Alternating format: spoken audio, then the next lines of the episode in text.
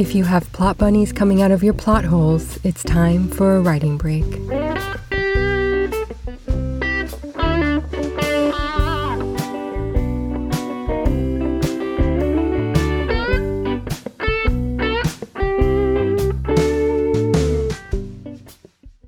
Break time, everyone. Today we're traveling to a city born from a dream with an iron wolf. Plus, I'll talk about the different types of anti heroes, a disturbing trend in job posts, and the latest publishing news. The Writing Break Cafe is open, so let's grab a drink and a table and catch up.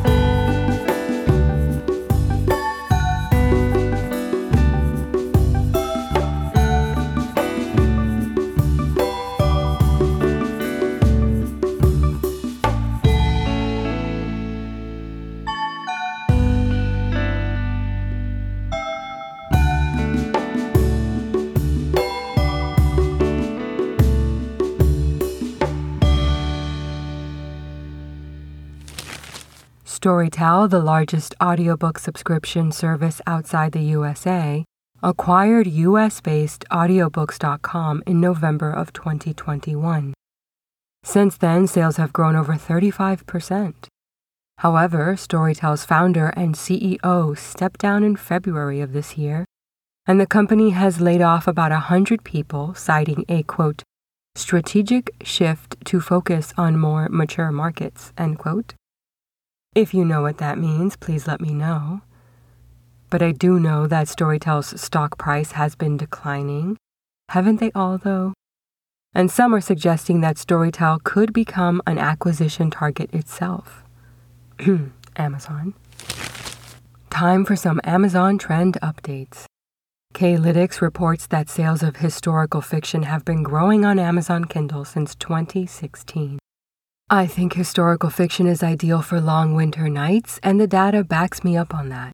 According to Google search volume, searches for historical fiction peak in January and bottom out in June and July. There was a peak in spring of 2020, but we all know why that happened, don't we? The top historical fiction subcategories include women's fiction, USA history, and World War II. The average price point for ebooks of any kind has increased over the last 18 months from $6.01 to $7.47. The most frequent price point for historical fiction ebooks is $4.99, followed by $7.99. The majority of historical fiction ebook titles are standalone rather than part of a series, and they are usually not part of Kindle Unlimited. Historical mysteries, on the other hand, are usually Kindle Unlimited exclusives and series titles. Female detective series are in demand as well. The female protagonist can be a professional detective or an amateur sleuth. They both do well in terms of sales. In the top 500 on Kindle right now, non cozy mysteries make up 75% of sales.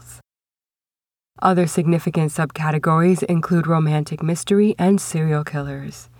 In terms of story tropes, drugs and drug crimes have been trending up, while treason, money laundering, and conspiracy have been trending down. The most common price point for female detective books is $4.99. Links to these articles can be found in the show notes of this episode and on writingbreak.com. Before we get into the different types of anti heroes, Let's sit a spell on the overthinking couch while I share a villainous trend in human resources.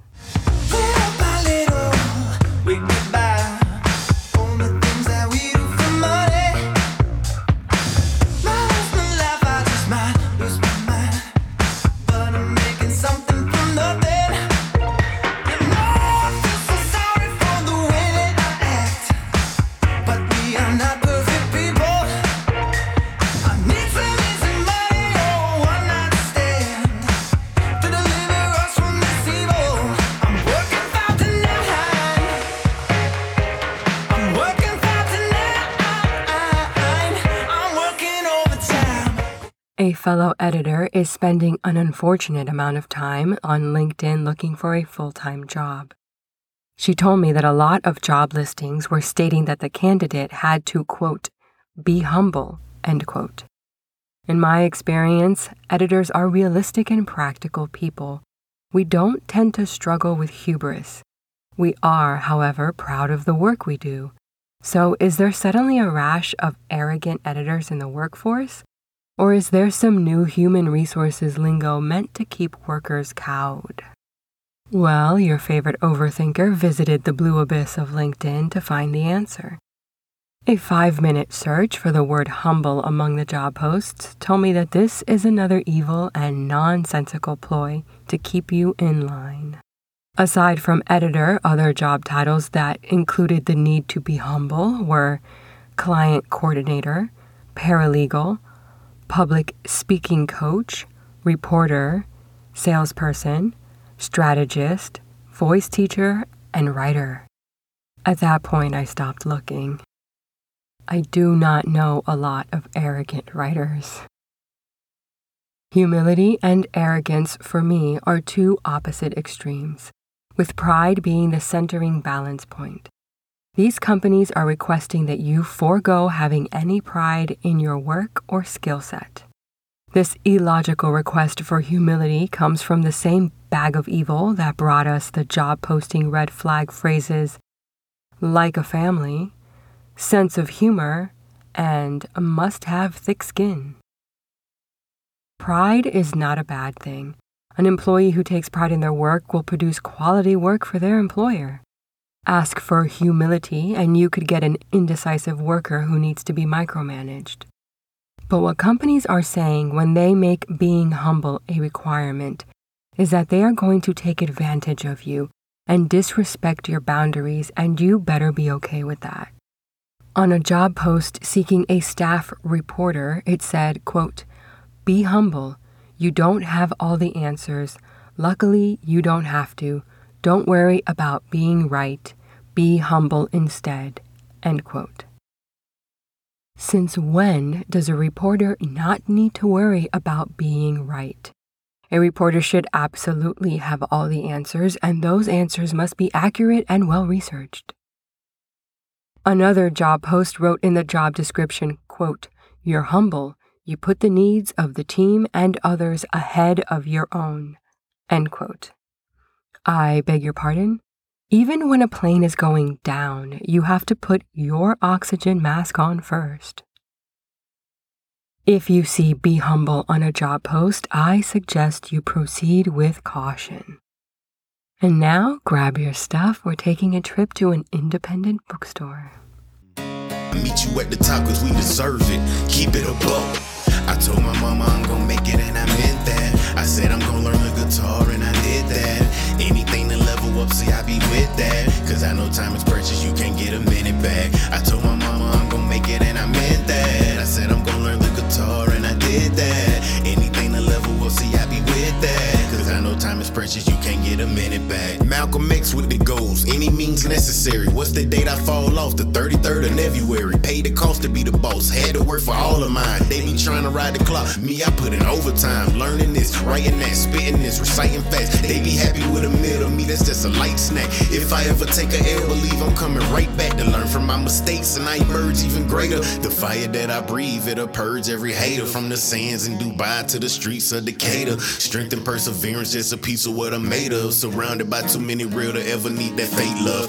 Every day I meditate on all my affirmations so I can overstand on this journey that I'm taking. It's crazy how I'm make it and it made it. Some people never met you, some people already know you famous. I told my mama I'm gonna make it and I meant that. I said I'm gonna learn the guitar and I did that. Anything to level up, see I be with that. Cause I know time is precious, you can't get a minute back. I told my mama I'm gonna make it and I meant that.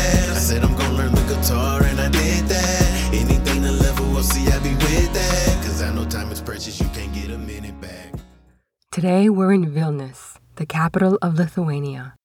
According to legend, a duke established Vilnius in the 1300s after he had a dream of an iron wolf howling at the top of a hill. In 2018, Vilnius proclaimed itself the G spot of Europe, so I guess you could say they've come a long way. It is a beautiful European city and the home of Eureka, an independent bookstore selling books in English and Lithuanian. Eureka began as an academic bookseller in 2004, but today they're open to the public and sell fiction, nonfiction, poetry, graphic novels, kids' books, and more. This is the kind of cozy bookshop that makes you want to stay until closing time. You can spend hours here looking at the books and engaging in intelligent conversation with the bookstore owners. Now that we're here, let's check out an independent author.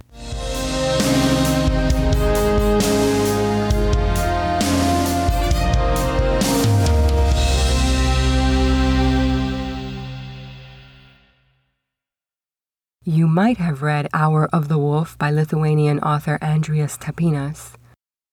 Hour of the Wolf is a steampunk historical fiction that was first published in Lithuanian, but was quickly translated to English and self published as an ebook in 2013.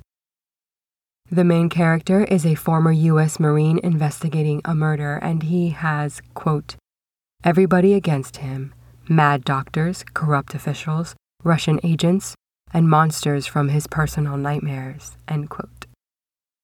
The English version is only available on Kindle, so I'll give you a minute to make that purchase before we head back to the Writing Break Cafe for our exploration into antiheroes.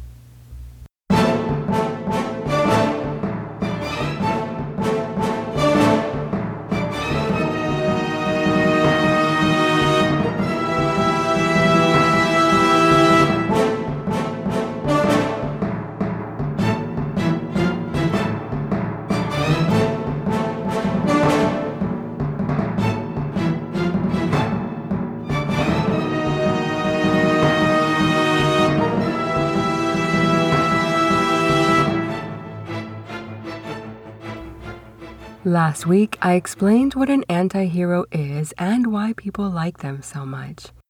Today, I'm going to give you a rundown of the three main types of antiheroes. I want you to think of these types as a Venn diagram. A lot of these traits blend well together. These definitions can serve as a basic framework, but don't let them limit your creativity. Let's start with the pragmatic antihero. These characters might still follow the hero's journey. They know right from wrong, but they are realistic and know that sometimes they have to do a bad thing for the greater good.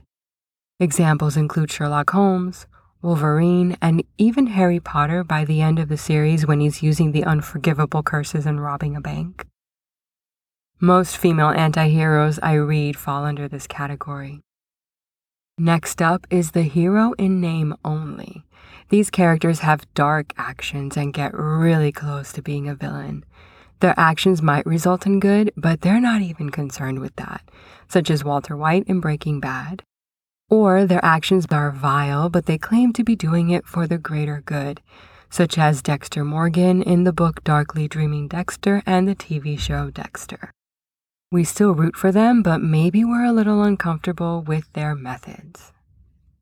Then there is the gray area of the unscrupulous antihero. They might have good intentions, but mostly they're concerned with their own desires and interests. Morality isn't really a factor in the unscrupulous antihero, and that means there isn't much of a character arc. Think Rambo and Jack Sparrow. Backstory is really important when writing this kind of antihero. The reader will be okay with the mayhem these characters cause if their behavior is rooted in trauma or can be explained in some way.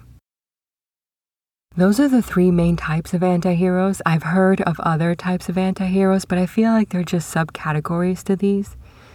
There is also the general antihero, who is the character who doesn't have so called hero qualities but is a hero. Frodo from Lord of the Rings, for example. He doesn't consider himself to be a hero. He isn't brave, he isn't decisive, but then by the end of the book, he believes in himself. The detective stories trending on Kindle that I mentioned at the beginning of this episode often have anti hero protagonists. Who doesn't love a pushy, nosy, rule breaking, justice seeking amateur sleuth? If you're looking for some modern anti hero characters, I refer you to the author Nicole Banks. She writes strong male and female antiheroes, and her books are a lot of fun. Try your hand at writing an antihero and let me know how it goes for you. Until next week, you deserved this break. If you would like us to visit your favorite independent bookstore, feature your favorite independent author, even if it's you, or discuss something you're overthinking about, please email me at podcast at writingbreak.com. Thank you for making space in your mind for the muse today. Writing Break is hosted by America's Editor and produced by Alon Media, with technical direction by Gus Aviles. Visit us at writingbreak.com or contact us at podcast at writingbreak.com.